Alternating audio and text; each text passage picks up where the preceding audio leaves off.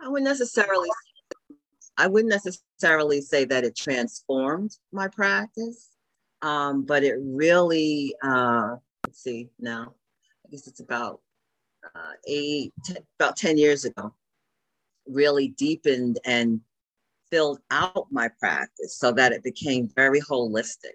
My practice became very holistic. Um, you know, it, on the on the way to freedom, um, the the two sides of practice that um, we engage with are um, they, they say that there are two wings uh, to this in this journey towards freedom and that one of them is the wing of wisdom and one of them is the wing of compassion of which i include in that love. I'm, I'm reframing compassion love.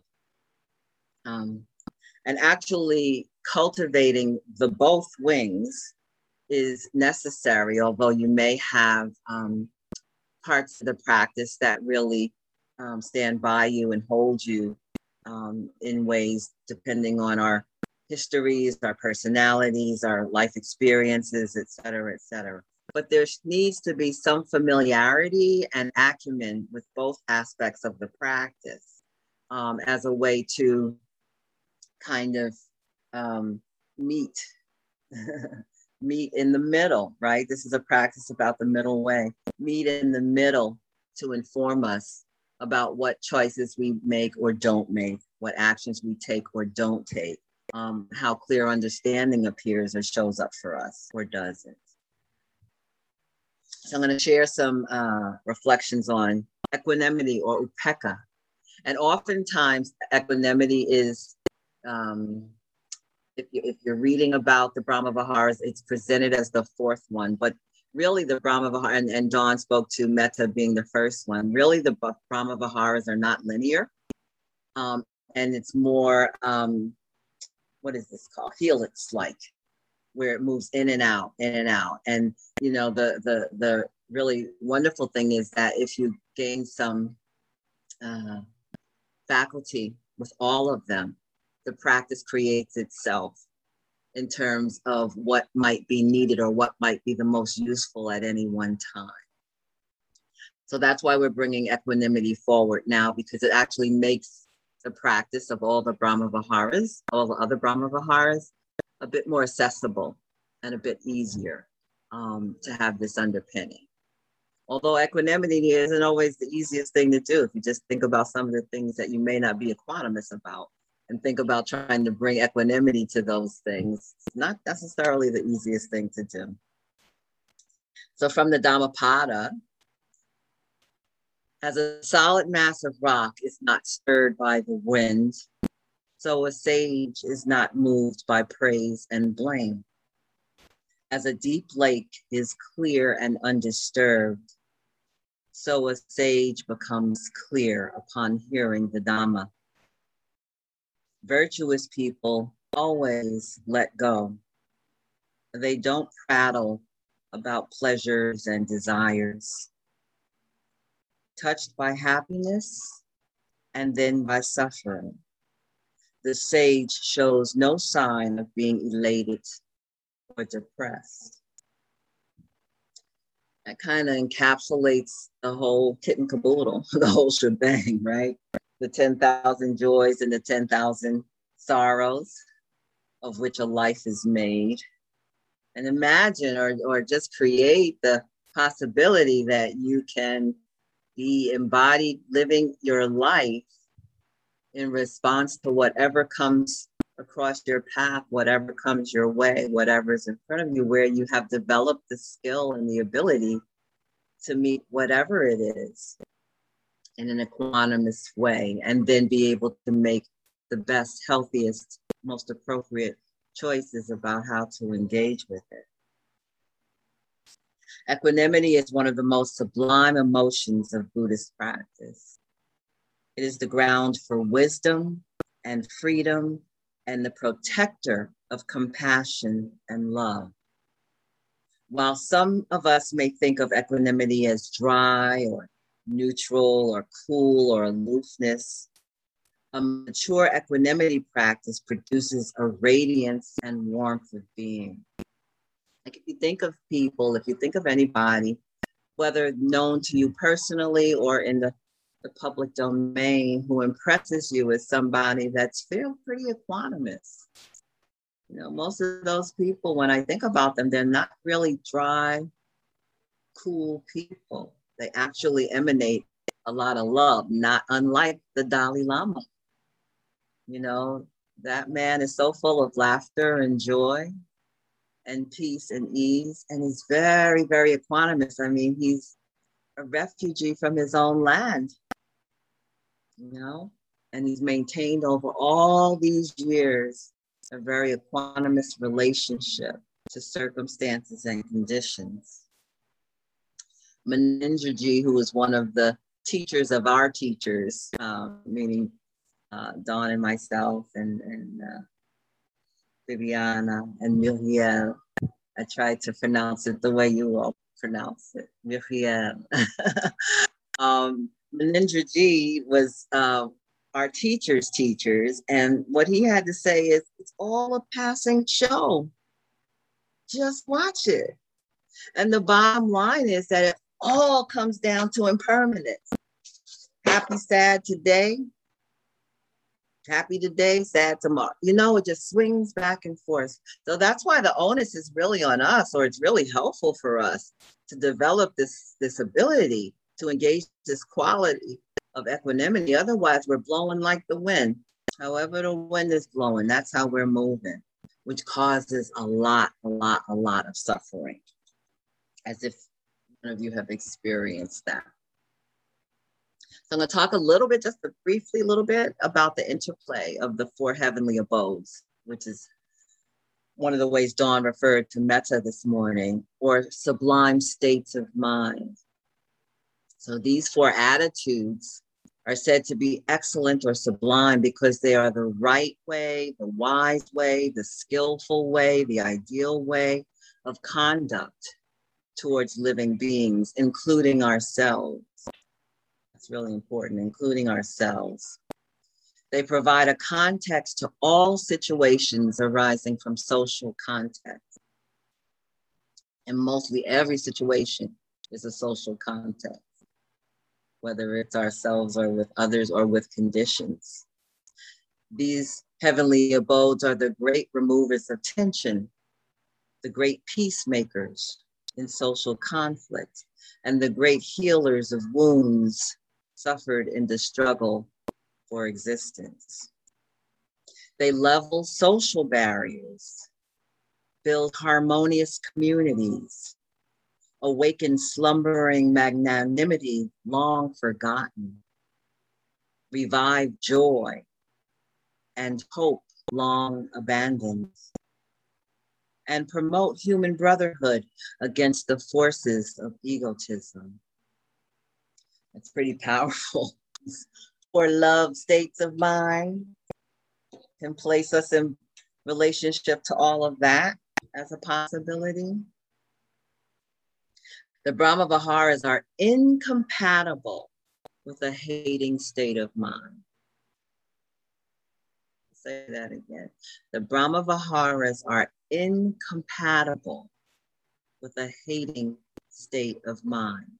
And I have to keep reminding, or I want to keep bringing forward that I'm always talking about ourselves as well as others, right?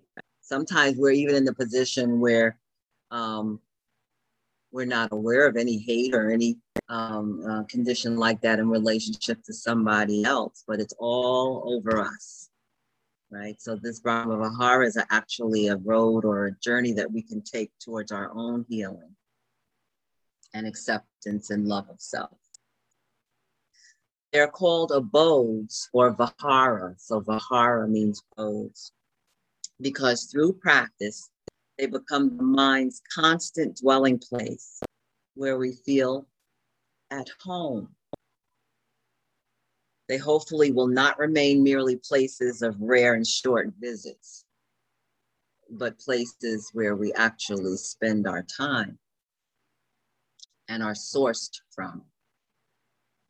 In other words, our minds can become thoroughly saturated by them. They can become our inseparable companions, and we can be mindful of them in all our common activities. As the Metta Sutta says, or from the Metta Sutta, the Song of Loving Kindness says, when standing, walking, sitting, or laying down, whenever one feels free of tiredness, let them establish well this mindfulness. This, it is said, is the divine abode. So, like I, I like to say, walking, sitting, laying down, standing. Basically, Buddha is saying all the time. Our body is always in one of those positions. We're either standing, laying down, sitting, or walking. So that would intimate to me that he's suggesting that we cultivate the capacity to reside in this abode of the Brahma Viharas 24 7 or as close as we can get to that. These Brahma Viharas, metta, karuna, mudita, and upekkha, or loving kindness, compassion, sympathetic joy, and equanimity, they should be non exclusive and impartial, not bound by selective preferences or prejudices. A mind that has attained the boundlessness of the Brahma Viharas will not harbor any national, racial, religious, gender, sexual orientation, or class violence and hatred and you can plug it in if I left anything out. Like Dawn said earlier, we're doing our best and some identity or something may have escaped me. But basically, it's saying that the Brahma Viharas um, provide this welcoming acceptance of all of us. Until we are practiced to the degree where we are abiding in the heart naturally with that mental attitude it will not be so easy for us to affect that boundless application through deliberate effort of will and to avoid consistently any kind of degree of partiality even the slightest bit and that's the hard part like the big the big preferences and the big partiality like i can see that but it's those little subtle things that I'm going about my business, and then it comes around and kicks me in the butt and say, "Ah, oh, but you didn't check this one. So you need to check this one." Yeah. So when we begin, you know, we're engaging and working with the quite obvious and the um, the felt sense of aversion or preference in our bodies.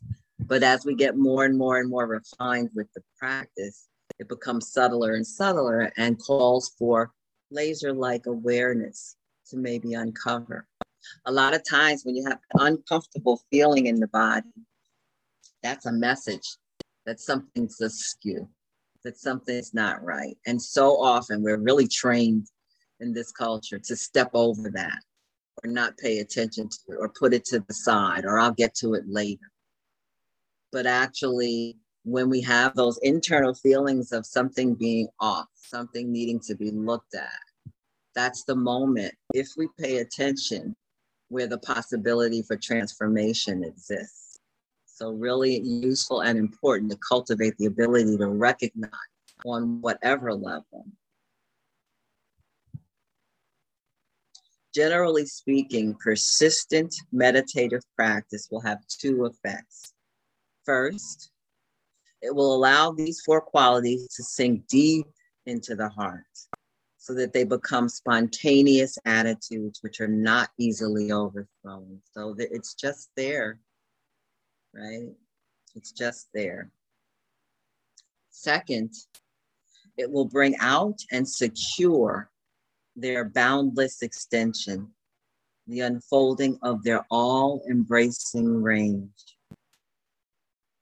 The ultimate aim of attaining these Brahma Vihara concentrated states is to produce a state of mind that can serve as a firm basis the liberating insight into the true nature of all phenomena as being impermanent, liable to suffering, and unsubstantial. A mind that has achieved meditative states induced by the sublime states will be pure, tranquil, firm, collected, and free of selfishness.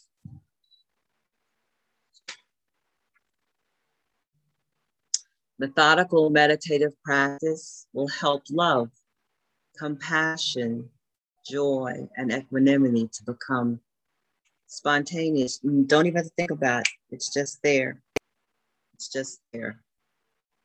Absolutely an opportunity to, um, what I think I said or Dawn said in the very beginning this morning about the medicine or the antidote to challenge and difficulty.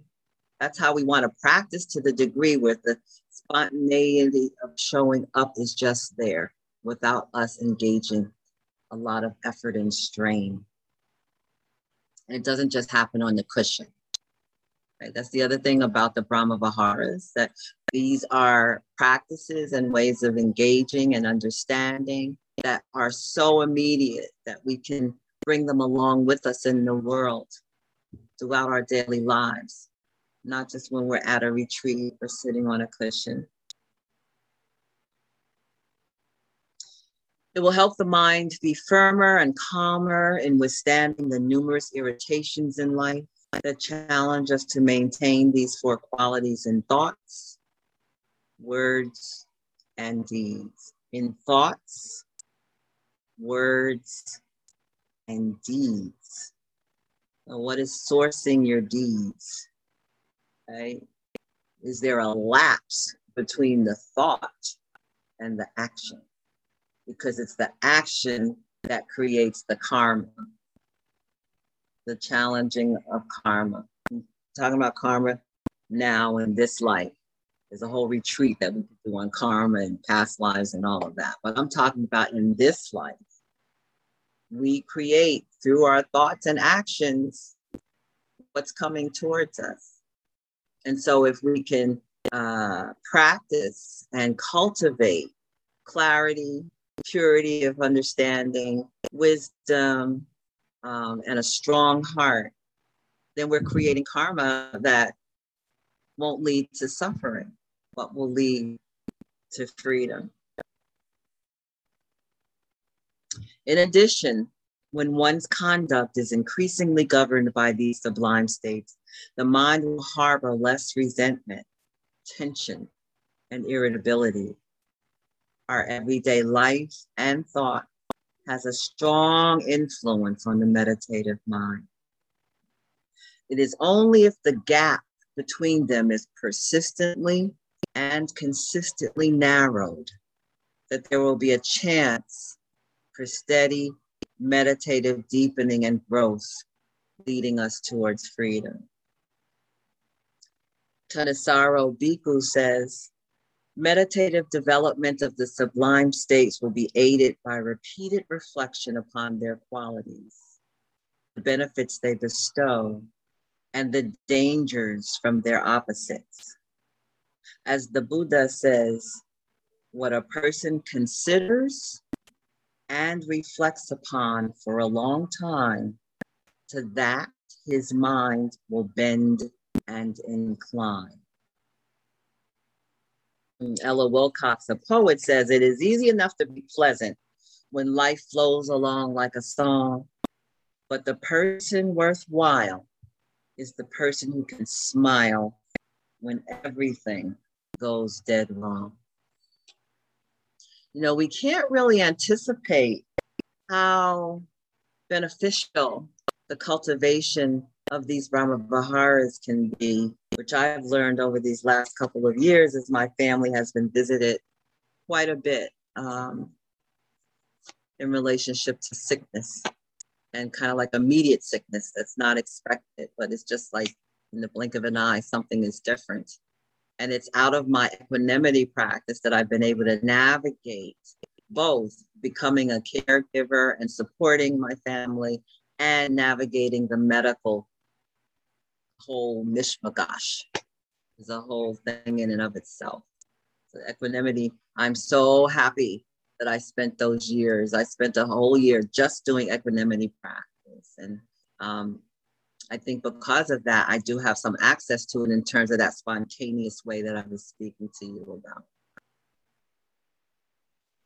So just in terms of minds, different minds, and, and getting a little bit of um, maybe even more clarity around this energetic concept of equanimity. Um, I'm going to give you the, the dictionary definition. So equanimity, evenness of mind, especially under stress. Evenness of mind, especially under stress. Or right disposition, balanced. And these are some synonyms composure, serenity, tranquility, calm, confidence, cool, patience, peace, placid, poise, steadiness, presence of mind. Sound like worthy aspirations. Yeah. That maybe those that those definitions and those those synonyms give you a broader or a, a, a more clear sensing into what I'm speaking in terms of the equanimity energy. Equanimity refers to a balance in the mind called neutrality of mind. Literally, Bhikkhu Bodhi translated as there in the middleness between extremes. There in the middleness between extremes. That's a quote from Bhikkhu Bodhi. This quality of evenness speaks to how it functions. When this middleness is cultivated, it brings about an unshakable quality of mind. There is a tremendous strength in that. Yeah, so I'm not going to go into it now because we're engaging with equanimity from the perspective of um, the Brahma Viharas. But equanimity is also one of the paramis, the 10 paramis, the 10 perfections. Um, and it's also one of the seven factors of enlightenment. So, given that um, Buddha has equanimity all over the place in the Dhamma, I would say that it is an important um, practice and understanding and skill to engage with. So back to just a few minutes around the interrelationship of the four sublime states, because I think that's really um, useful to really get in your bones as an understanding.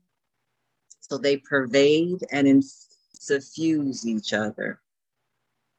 Unbounded love guards compassion against turning into partiality prevents it from making discriminations by selecting and excluding, and thus protects it from falling into partiality or aversion against the excluded side. Love imparts to equanimity its selflessness, its boundless nature, and even its fervor. For fervor, too, transformed and controlled, is part of perfect equanimity strengthening its power of keen penetration and wise restraint. You don't have to write this down. I'll, I'll get it to Muriel or Viviana to, to put up, so you don't have to write this down if you're interested in that. Compassion prevents love and sympathetic joy from forgetting that while both are enjoying or giving temporary and limited happiness, there still exists at that time some most dreadful states of suffering in the world. It reminds them that their happiness coexists. We don't have to not be happy, but that the happiness coexists with measureless misery, perhaps even at the next doorstep. It is a reminder to love and sympathetic joy that there is more suffering in the world than they are able to mitigate. That after the effect of such mitigation has vanished, sorrow and pain are sure to arise anew until suffering is uprooted entirely at the attainment of freedom. Compassion does not allow that love and sympathetic joy shut themselves up against the wide world by confining themselves to a narrow sector of Compassion prevents love and sympathetic joy from turning into states of self satisfied complacency within a jealousy guarded, petty happiness. Equanimity rooted in insight is the guiding and restraining power for the other three sublime states. It points out to them the direction they have to take and sees to it that this direction is followed. Equanimity guards love and compassion from being dissipated in vain quests and from getting astray in the labyrinth of uncontrolled emotion.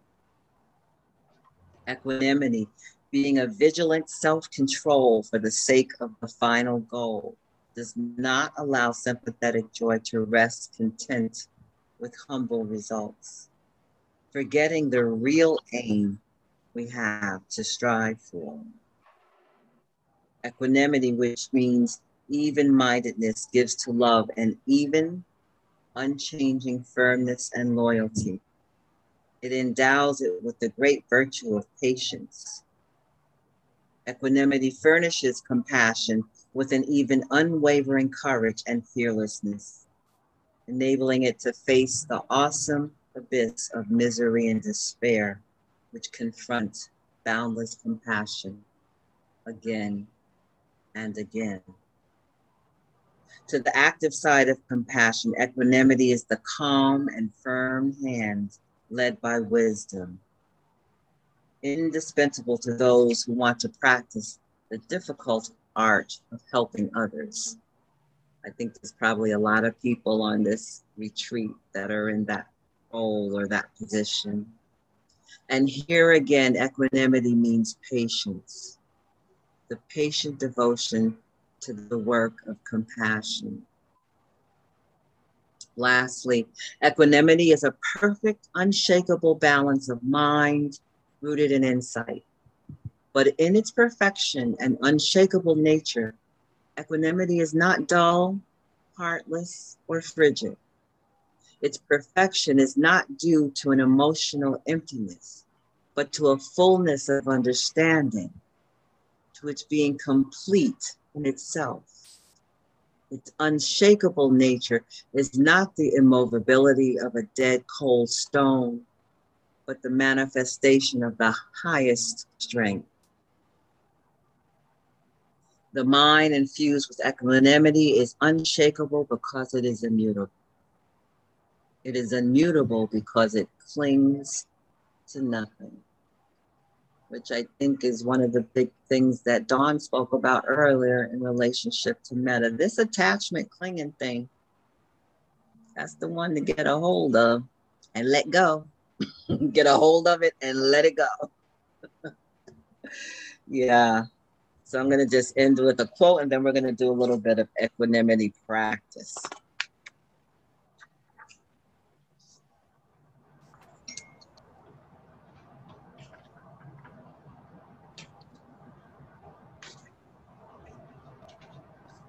Okay, maybe we're not going to end with a quote. Oh, here it is. Okay. Metta Kindness. This is written by Carolyn Jones, who is the resident teacher at the Forest Refuge at IMS, and Paul Burrows. Metta Kindness is the love that connects. It is the antidote to all forms of aversion. It is not attachment. If it slides into sentimentality, karuna, or compassion, brings the heart back into balance. Karuna is the love that responds. It is an antidote to cruelty. It is not pity. If it slides into sorrow, mudita, or appreciative joy, brings the heart back into balance. Mudita is the love that celebrates. It is an antidote to envy. It is not competitive. If it slides into agitated excitement, upekkha, or equanimity, brings the heart back into balance. Upekkha, the love that allows, is the antidote to partiality. It's not indifference. If it slides into disconnection, Metta brings the heart back into balance. Metta kindness is the love that connects.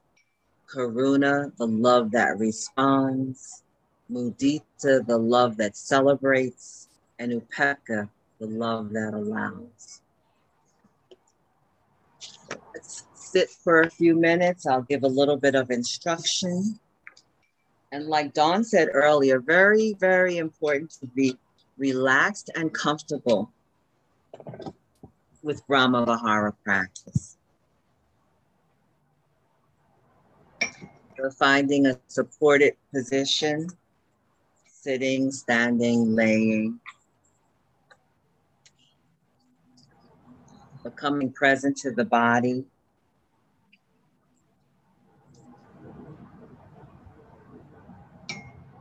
The breath. Feeling free to close your eyes, go off screen, open your eyes, whatever is the most helpful for you in this practice. And I'm going to focus basically on um, uh, practicing this equanimity, taking this equanimity practice and applying it to ourselves. Like Dawn said earlier, there are five other categories. The one that we're going to work with right now is ourselves. I will offer some suggested phrases.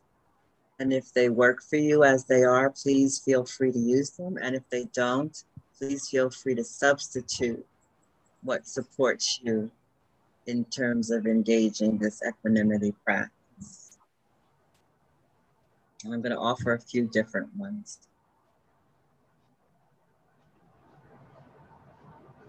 breathing in, I calm my body.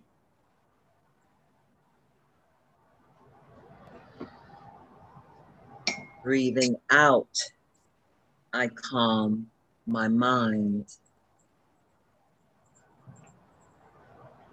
May I be balanced.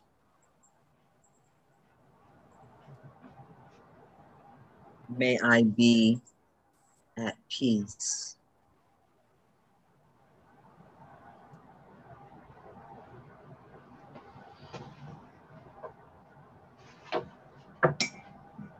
Breathing in, I calm my body. Breathing out, I calm my mind. May I be balanced.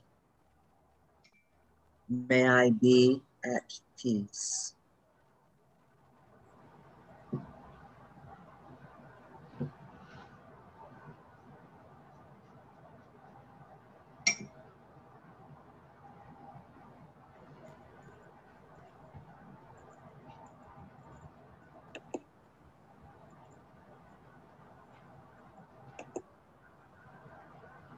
Breathing in, I calm my body. Breathing out, I calm my mind. May I be balanced. May I be at peace.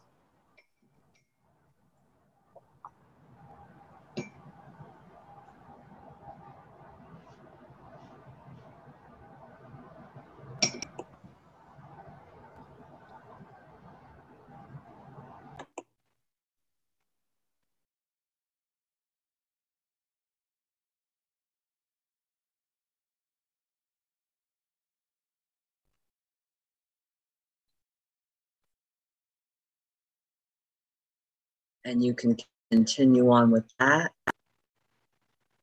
or engage with this next group of phrases. May I learn to see the arising and passing of all.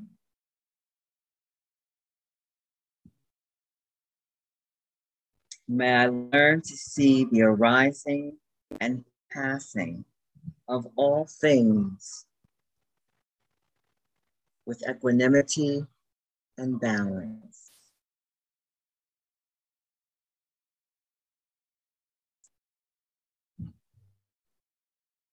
May I be open and balanced and peaceful.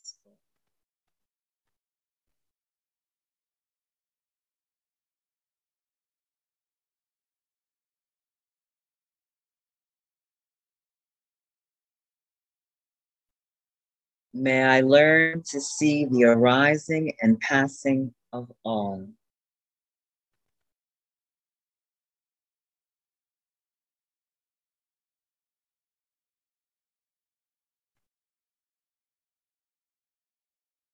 May I learn to see the arising and passing of all things with equanimity and balance.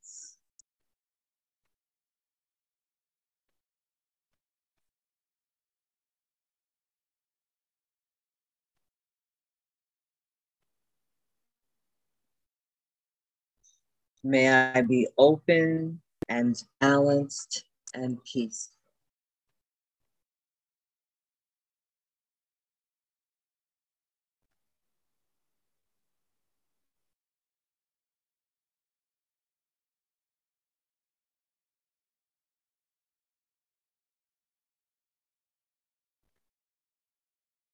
May I learn to see the arising and passing of all.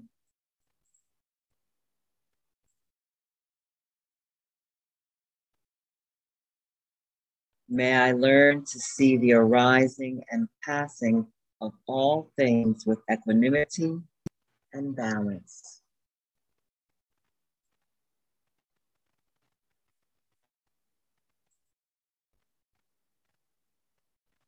May I be open and balanced and peaceful.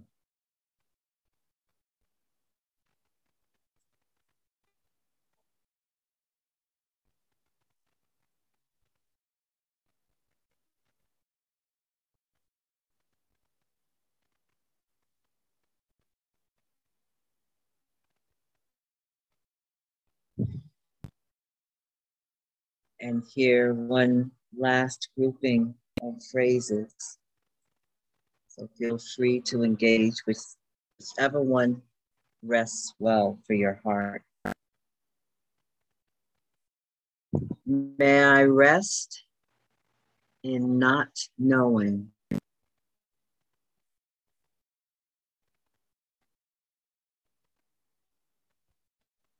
May I find ease in stillness.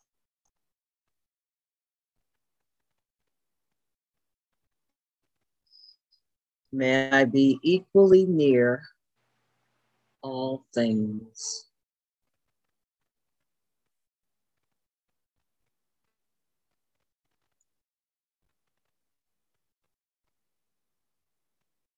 May I rest in not knowing.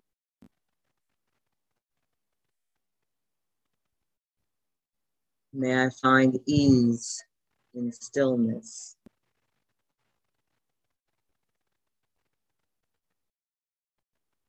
May I be equally near all things.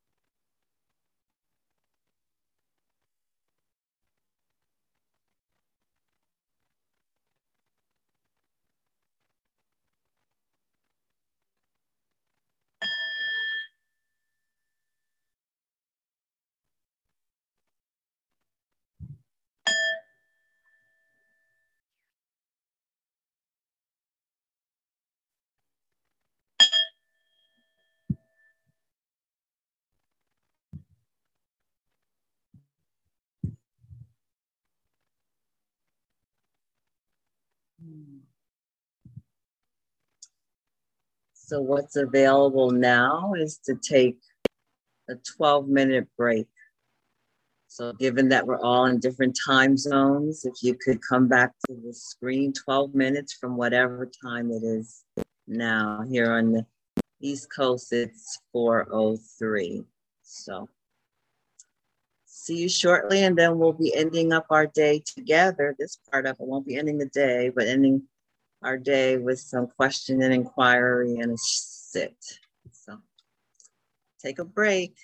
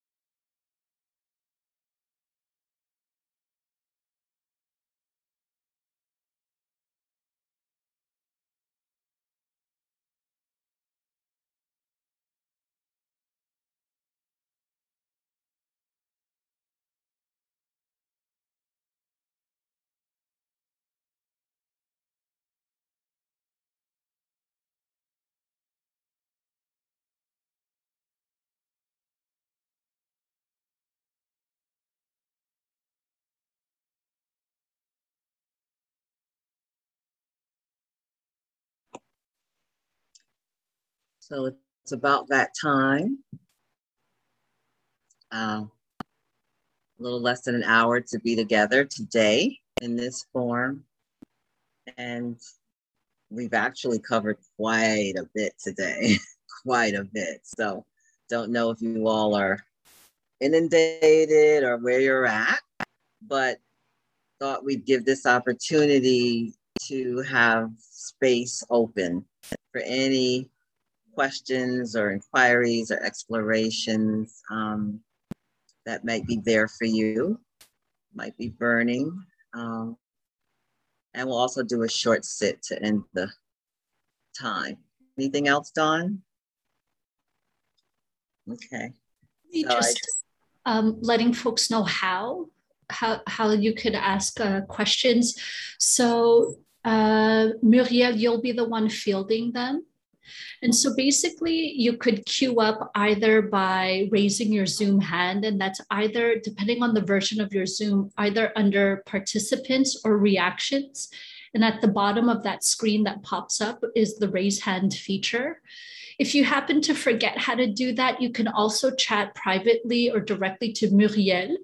And so just type MU and then she should pop up in, in the chat, in the participant list, and just let her know that I'd like to share. From there, you have two options. Uh, Muriel will, if you want to unmute, Muriel will unmute you. Otherwise, you could also simply put it into the chat and then Muriel will read it out loud. Um, and then Dara and I will take turns responding unless there's something that is like, this is for Dara or this is for Dawn. So that's it.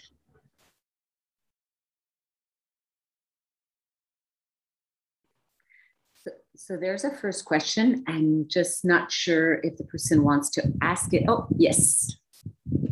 Back to you. Thank you. Um, yes, it's been fantastic. It's been a very, very deep exploration of some of the uh, most profound elements of what I believe we're all here striving for. Um, what I what I find when I go to sit, and this is couched in some degree of sharing in a safe space because I imagine I'm not the only one. I, I hope but uh, Dawn's expression of her experience with her own fear, anger, suspicion, sense of safety, I think I, I resonated with a great deal. And my question or statement, as it were, was can we explore if within the remit of this retreat, acceptance of an imperfect self? Because as such, we all aspire to the Brahma Viharas. And as um, Dara, Dara said, they are the, the route to Bodhisattva as well as the aspiration of Bodhisattva, which is actually a really, really engaging message. So thank you for that. Um, but yes, I am left in this space of an imperfect self, striving to escape the trance of unworthiness. Um, that's what I wanted to say. Thank you.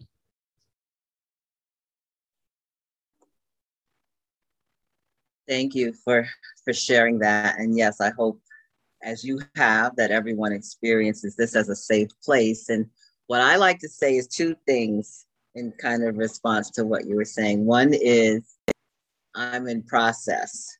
I'm not a finished product. I'm in process and probably will be for the rest of this lifetime. And we are all perfect in our imperfections. It's actually our imperfections actually provide the gateway or the doorway to freedom.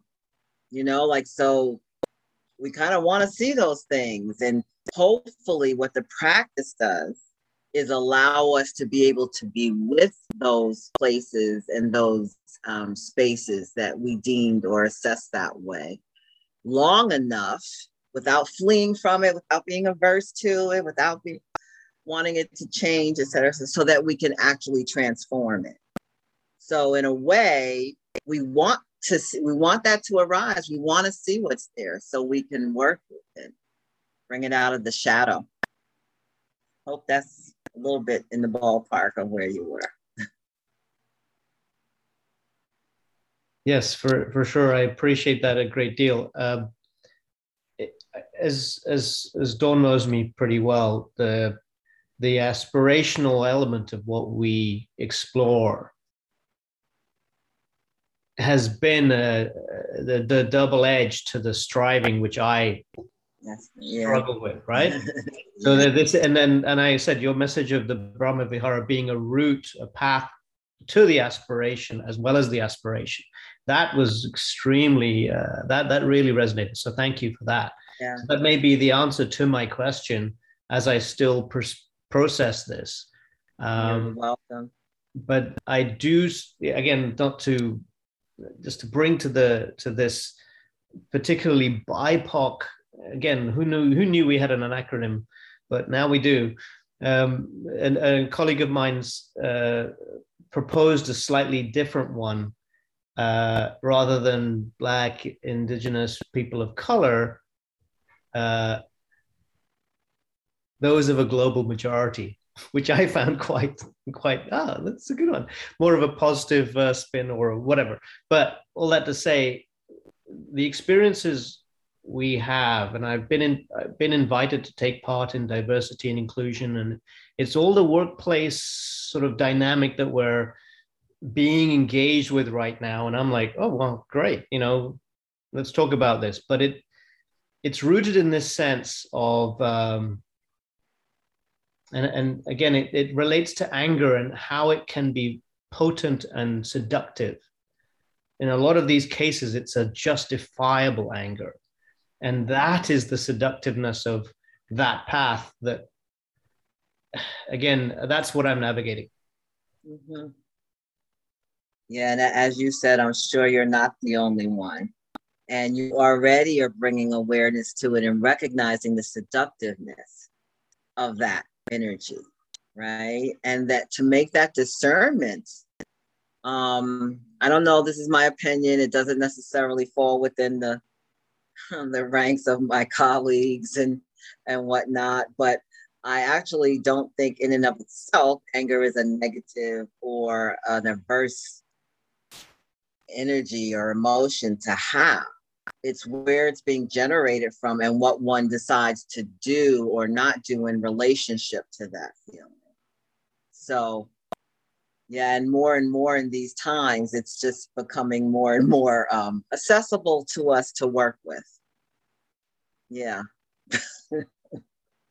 Thank you. Is it Avi- Avinash? yes Avinash. Avinash. Avinash. Yeah. Thank everybody knows me as Abby. And thank you very much for for this space. And I'm not, again, I don't want to uh, monopolize this, but th- there is this sense of it's not only my anger; it's the anger of the people around me. And in I'm a healthcare worker, so the the degree of discomfort and, and conflict in our environment right now, at the time in which we need community most, Mhm. is expressing itself in such a way that there is a lot of flight Mhm. and re- retained and persistent conflict. And we are the leadership that are being asked, okay, what do we do about this? And yet more and more directiveness usually comes in the face of uncertainty or unsafety.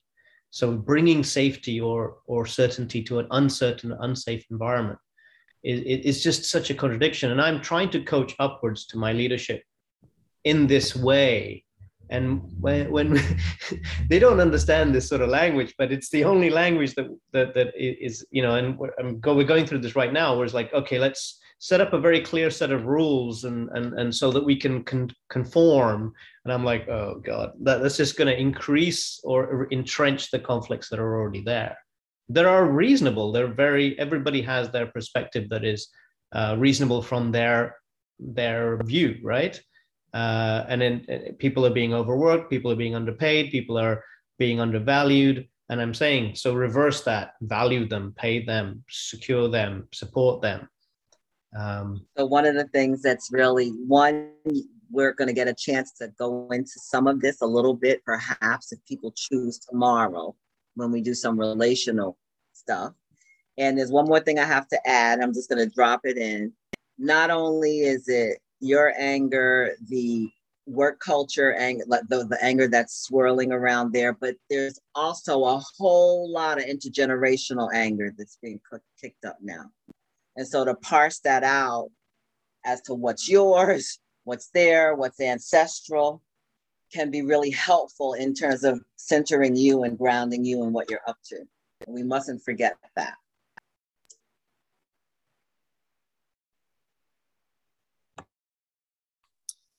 Think there's a question from, uh, thank you, from Kim. Hi, uh, my name is Kim. Um, thanks for that great question, Avinash, and that really great response. It touches on what I wanted to bring on, bring in, which is, um, you know, in talking about uh, upekkha and equanimity. Um, my question got a little dispersed because I'm now thinking about the question and the answer just before. But um,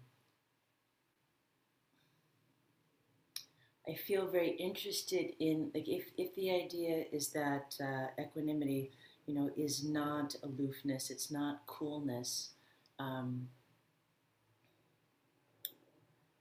what is it then? We, okay, if it's not these other things, what is it in a felt sense kind of way? I know you gave the example of the Dalai Lama and a few other people, and it's good, but I'm like, okay, but I see them, but like I can't ask them, well, how do they feel it? Like, how does what's the felt sense of that? Is it a felt sense of um, being solid in your sense of personal containment and being able to go, okay, waves inside, waves outside. Uh, you know, like what's the felt sense of it?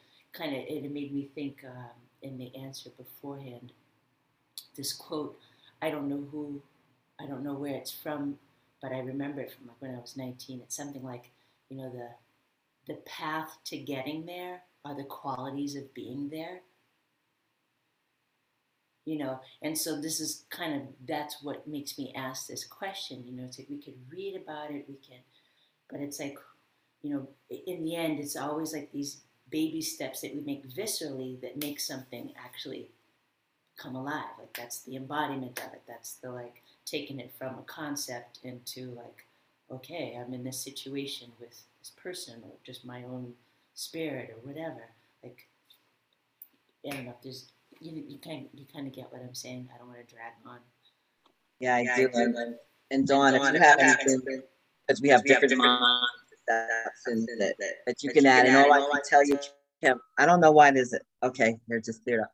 Um, I can tell you my experience and um, how it is an internal it is a, an internal felt sense that lets me know that i'm in the right domain. And it's kind of a combination of a real feeling of groundedness not heaviness but a real like solid groundedness along with a lot of open space in here like no contraction in the heart or the breath like kind of those two things show up together that inform me that I am in relationship in an equanimous way with another, myself, a condition or a situation. And I know immediately whether I can stop it or do anything about it in the moment. I know immediately when I step off, when I'm not equanimous about something. And so I think um, part of what got me there and part of what I'm getting in response to your inquiry is you will come to be familiar with what it feels like for you as a result of practicing with it and practicing with it in a consistent, ongoing way, not like once every when you remember, but like making an intention. Doesn't have to even be a sitting practice, but however you practice, making it an intention that you're going to incorporate and integrate upekkha practice or Brahma Vihara practice, whichever um, um, rings true for you. in that way, and you'll come to know. You'll you, it's a knowing as opposed to a thinking. It's a knowing. Yeah.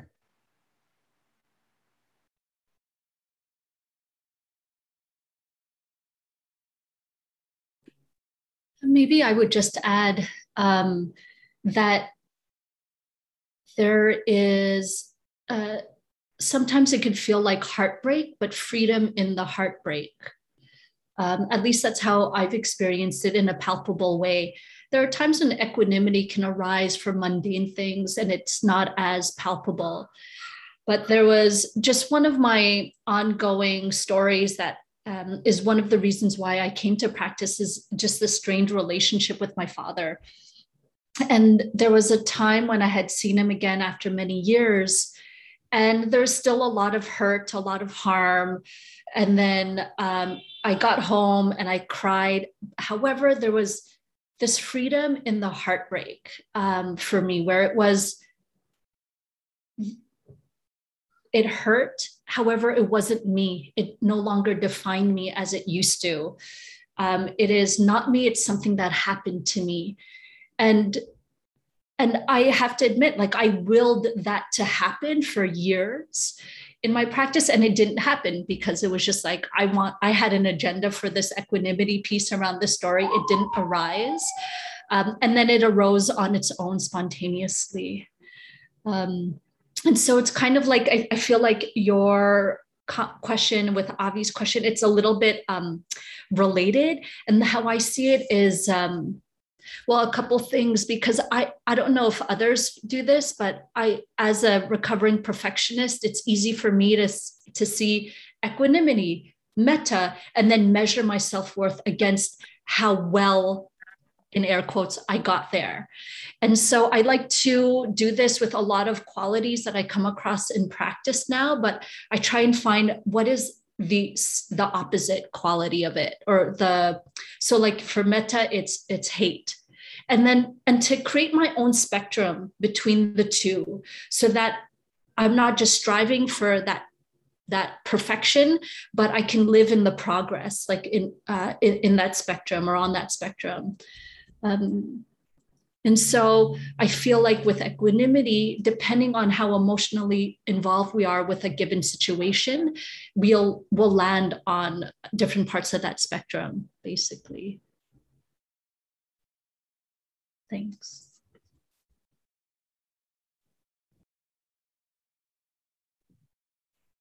So there's another question, thanks. Um, and uh, the person, uh, Susana, um, asked me to ask the question. So her question, their question, sorry, I wasn't able to, um, the question is about embodiment. I noticed that in many meditations um, highlight the importance of tuning into the mind and the heart, but I've rarely heard anything mentioned around the gut. I'm wondering if this is intentional because I know it can be a very sensitive area for most, and I'm finding it more and more important to be with my belly just as much as my heart, mind, to ensure I'm actually in my body and not floating away. Thank you. Yeah, um, I like this question a lot. Um, for me, the body is a safe place. And it's a place where a lot of my Dhamma uh, makes itself known or reveals itself to me. And it's not the case for everybody. Um, and so, in some ways, when I hear, um, I hear a lot of reference to heart and mind. I think if we remove the conventional thinking of what mind is, to me, it is in the body.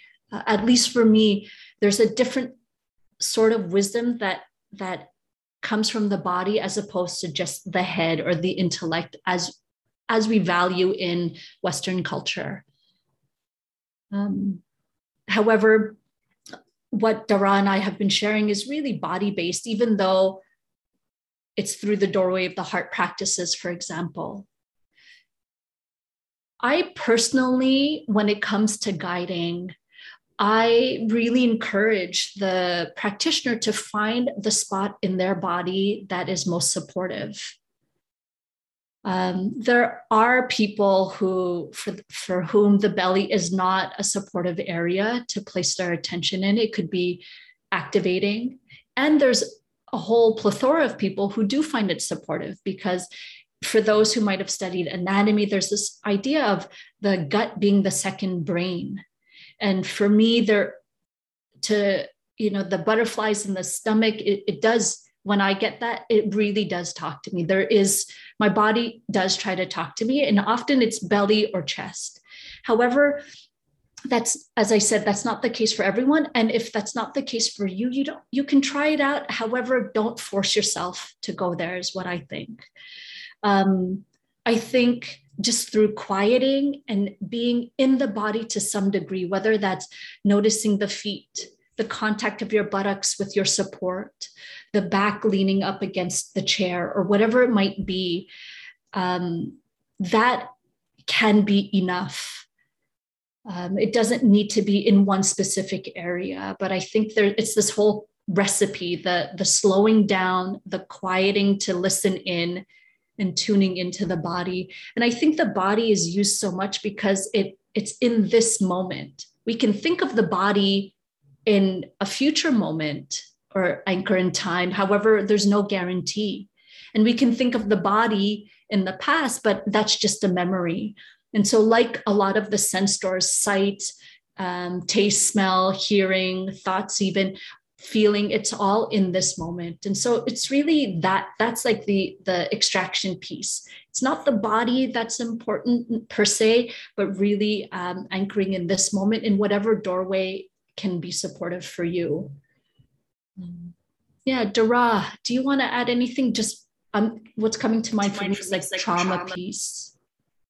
Um, well, what I, if I heard the question correctly, the person I didn't quite catch the name was saying that they're finding that the gut is their their home, their their place of of uh, knowledge, um, and you know, part of why it's been presented. I think you said why is it offered this way or been presented?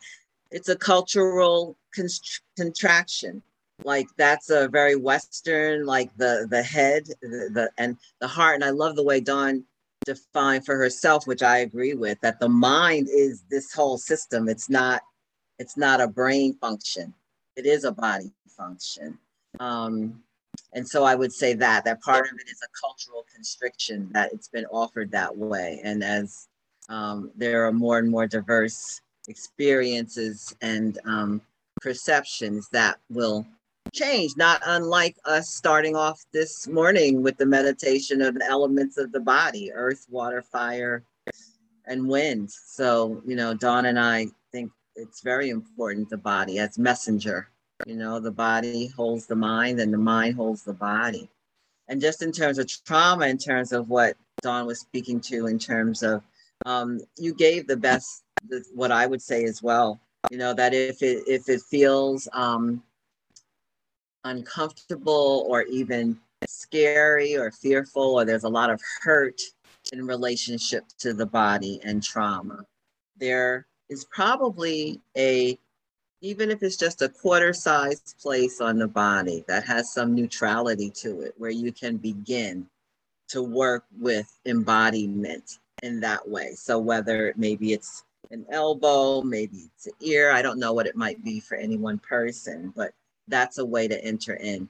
And if entering in the body is just too much on it, leave it alone for the time being. There's there's other there's sound, there's um, touch, there, like there's other things. So if it's just too much um, to be with in the moment, just leave it alone until you acquire some strength of practice, and then you can go back and touch in, touch in, touch in. Um, but there's nothing that that there's no um, uh, what's what do I want to say? There's no magic way that um, says that the body is the only way into freedom. But becoming embodied, you know, that's part of the price for being here, to be in our bodies, you know. And as, as Dawn said, the recognition oftentimes that um, things that happen to us or things that we have to navigate, they don't happen to us. They happen to this body or they have. So, you know, that's a place to, to hang out. And then lastly, I'll say, if it is really problematic and, and challenging and difficult to be in the body, you know, trauma in terms of um, trauma histories and whatnot, trauma in and of itself is silent. It's hard to work with trauma um, by yourself. So whether it's um, bibliotherapy or finding a therapist or um, peer um, healing, whatever it is um, for any one person, trauma does not resolve, dissolve, and transform on its own. Needs assistance and support. So that's what I'd add to what you already said, Dawn.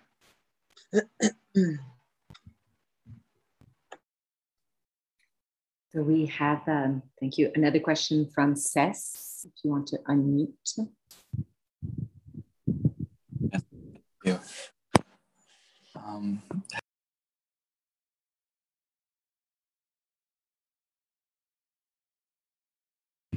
we can't hear you. okay, so hi, um, thank you. Um, I have a question to Dara specifically. I'm happy to also hear da- um, Dawn's perspective, of course, but it's mostly about um, I thought. Can you hear me clearly?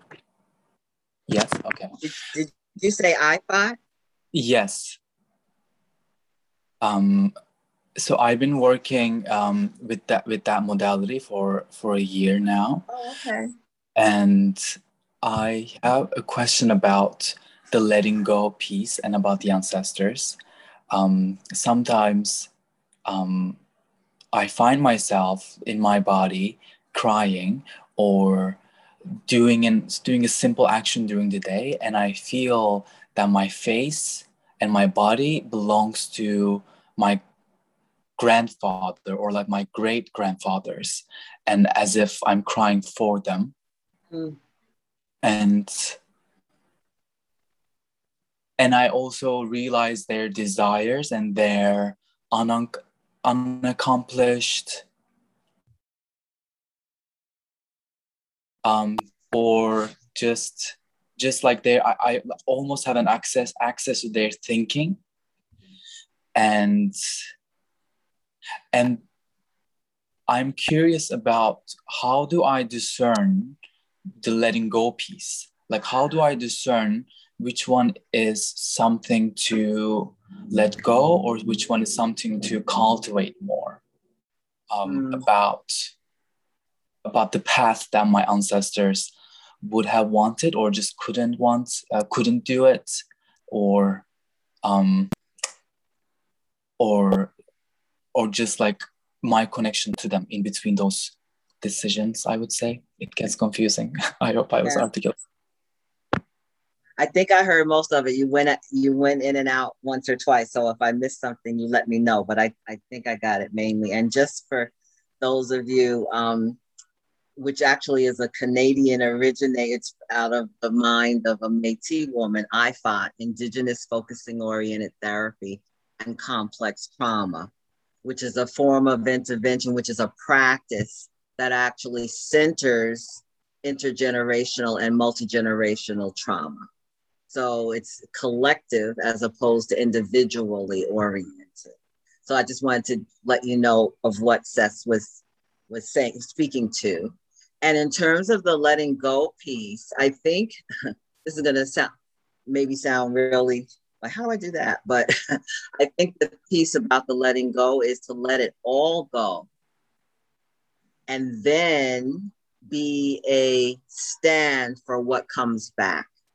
Like that's where the discernment is, not to make the choice intellectually about what to engage with or what needs to be transformed or what, but to let it all go and see what comes back through this knowing place, which I call the heart, you know, but it's not like the the it's the wisdom. See what comes back through the wisdom as wanting attention or wanting you to engage with or resolve, or that would be helpful for you in this present time, even if it's coming from the ancestors. It may not be for them, it may be for you in Mm. terms of what's helpful in your life now.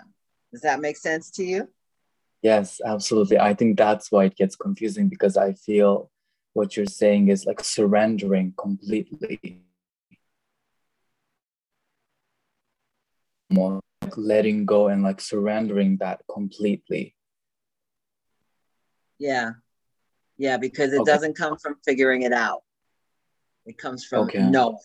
Yeah, that's the great thing about IFOT, right? It's like it's a it's a felt Mm. sense that's informing you of what the truth is for you. Mm, hmm I see. Glad to know you're engaged with IFOT. Yeah.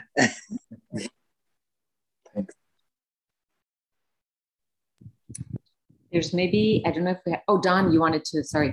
Gonna, No, Seth hears me a lot. So it, so I want to give space to I Dara. also said that. Yes. Yeah. there's a last question. I think we have maybe a bit, uh, and I will ask. Um, okay. My question I am very new to meditation and would like to deepen my practice. For context, I use podcasts to meditate occasionally, and this is my first retreat. I'm curious to hear from Dara and Dawn about their suggestions for where and how beginners should approach the journey to officially begin a meditation practice. From Shanik, thank you. I'll say some some short words and then pass the baton to Dara.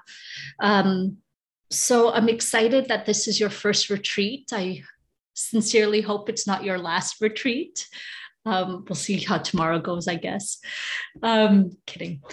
And so I just, yeah, one thing I love about technology, kind of we're we're experiencing it now, but just it how it over helps us overcome certain barriers to practice um, whether it's finances, accessibility because of physical ability or inability, um, location, just so many things, finances, etc. And so apps and podcasts can be helpful as well. The way that I see it is it's one tool in the toolkit. It's not, uh, and just to pay attention or watch out if it becomes a crutch that even though you're able to walk, you're unable to, to let that crutch go. Um, so one thing you can do is, is start weaning yourself off. So to maybe imagine the voices of the teachers that guide you through these apps and self-guide yourself. And perfection is not the goal. Yeah, your mind will wander and you might not want it to wander as long as it did or will, but that's the practice this practice isn't about having this very peaceful and blissful meditation and you're able to sit for two hours just like that. It's when the quote that i shared earlier from the buddha that's already on your uh, resources list our practice is simply knowing when the mind is scattered and knowing when the mind is gathered. And so some days you'll have a really agitated practice and that's still practice. It's not less than. It might be unpleasant, but it's not less than. And same if it's uh, you if you have a string of, of quite calm practices or steadying practices. Um, so that's one thing. So to try to wean yourself off, and, and that could include perhaps something like you have one day with the app, two or three days off, or vice versa. You know, so um, and it's normal. I I had this not because of apps, but because of I was uh, my main practice for my first three or four years was mental noting. And when I was trying to let go of the mental noting, I felt as if, and this could be perhaps a similar image with the apps, but that I had my hand on the side of the pool the whole time, and that I thought I needed to stay there with the hand on the on the side. And then all of a sudden, as I was trying to self guide or, or not use mental noting so much, I felt like I was thrown into the deep end and I was scrambling and I even cried. I was like, I can't do this. And I was on retreat and, and I was scrambling. And then eventually that scrambling eased. And then I realized I could swim. And so and that sometimes I get tired and I want to hold on to the side of the pool. So it's not like only being in the deep end is the goal or only having these apps or things as support tools is the goal. It's somewhere in between. What could be supportive? Um, yeah, so those are just a few things that I'll say. And then DaRa, if you want to add anything. So one of the things that I would add is congratulations, your practice has begun. Like when you said, when am I like your practice has begun. Now it's up to you as to whether you want to commit to consistently carrying that through and practicing to deepen your understanding and your your acumen with the practice. So it, it, it's it's all grist for the mill. It, it's all good, so to speak. And and you know when I well here's like one of those old people. When I started practicing, there weren't so many options. It was like you go to a retreat or you go to a community center, and that's how you learn how to meditate. Now there's a myriad number of ways, and it can be a little um, much. It can be a little it's hard to find your way in all the possibilities and options that are there. So I think Dawn's instruction was really great. And one of the things that um, I might add to that, because they're not podcasts, and it's actually what this retreat is going to end up on. You heard Muriel or Bibiana speak about Dharma Seed. And Dharma Seed is a repository of talks given by um, Vipassana teachers, mostly through, um, well, now it's expanded a lot, but it was at one time between IMS and Spirit Rock that there's hundreds and thousands, I mean, it's probably thousands, I don't know, of talks on Dharma Seed. And those are directed kind of to the the the classic understanding, the classic aspects of practice, um, even if it's coming through a new voice, different than many of the apps, which are bites and, and really like, so you may want to, especially if you go to Dharma Seed and punch in practice instructions, you'll have the opportunity to be guided um, in a 40 minute, 45 minute um, session. So that's one of the things you may want to check out to see if that's helpful or useful. And then the other thing, and we'll probably talk about some other things tomorrow towards the end of the day also, but I alluded to it earlier, we're practicing in Sangha, practicing in community, whether it's online like this, in a community um, retreat center or a um, uh, stay at retreat center can be really, really helpful, especially when you're first starting out, because there's a variety of energy that's there that helps to support you and what you're up to. The first seven years of my practice, all I did. At that time, it was just POC. It wasn't BIPOC, nor was it um, the one that Avi said. it was just POC. And for the first seven years of my practice, all I did was go to the POC retreat and the POC sit at New York Insight. And that's the crucible that cultivated my practice and actually landed me in the teacher's seat. So to, to find what's what holds you, to find what supports you, um, to find what um, creates the possibility for wisdom to show up. And as Dawn said, sometimes, or many times, I think for many of us, um, at some point or another in a practice, you do get lost. You do get out in the middle of that water and what's going on? It's part of the practice. That's that's another one of those breakthrough kind of moments where you come to trust yourself and your practice. So that's, I'd add that.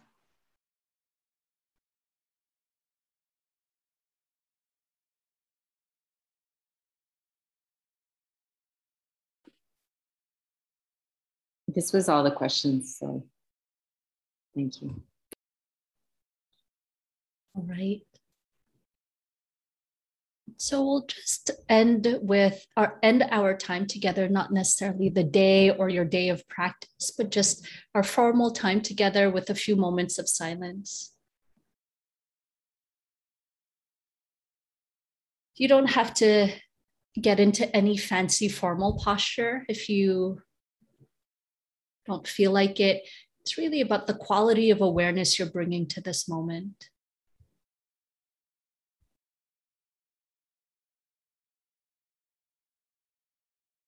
Let any words that were shared from today stick and land on your heart and mind and body. And trust that any ones that floated away will make their way back to you when you're ready or when it's time.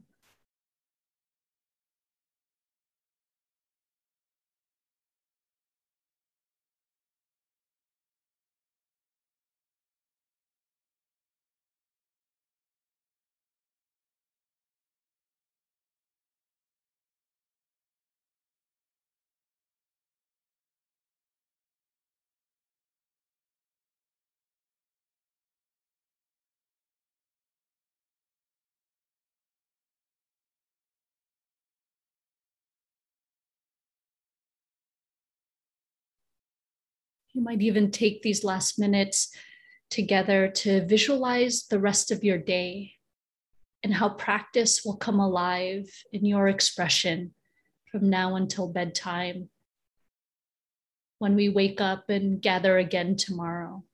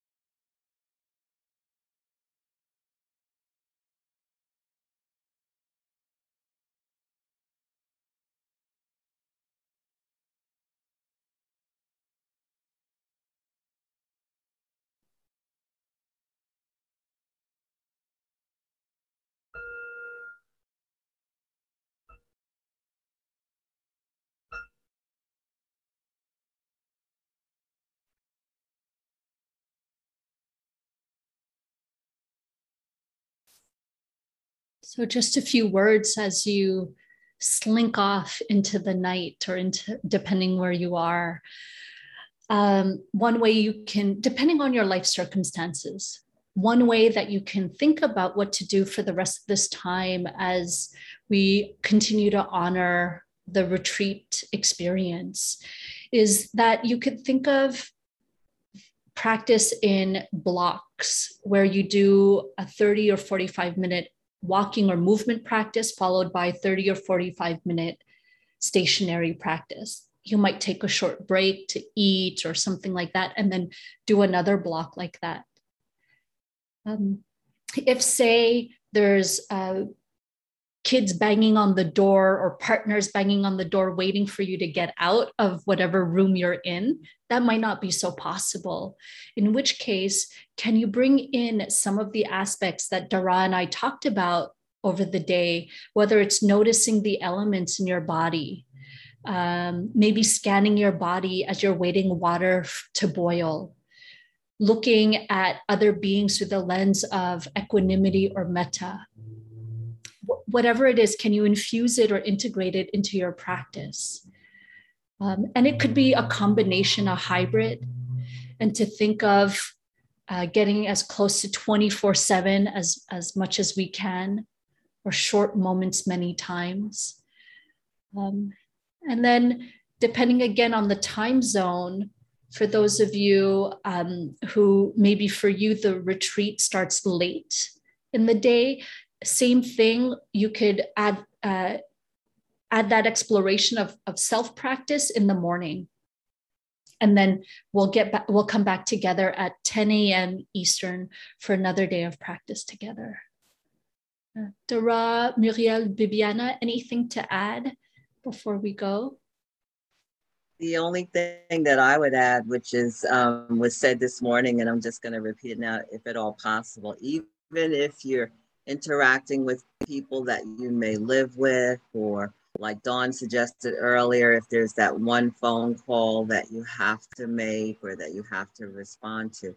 As much as possible, see if you can stay off as much technology as possible, even if you can't do anything else um, for this evening. So that's the only other thing I would um, would add. Anything else, Muriel?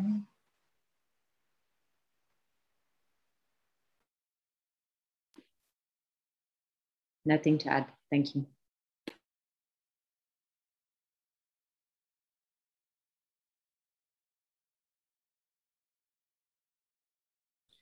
All right, dear friends, be well. And I'll see you back here. We'll see you back here in like 17 hours, but who's counting?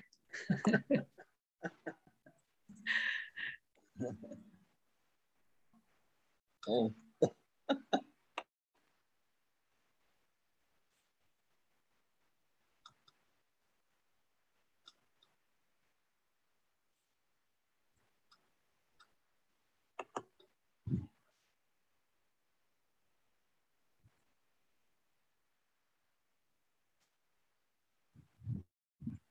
Maybe.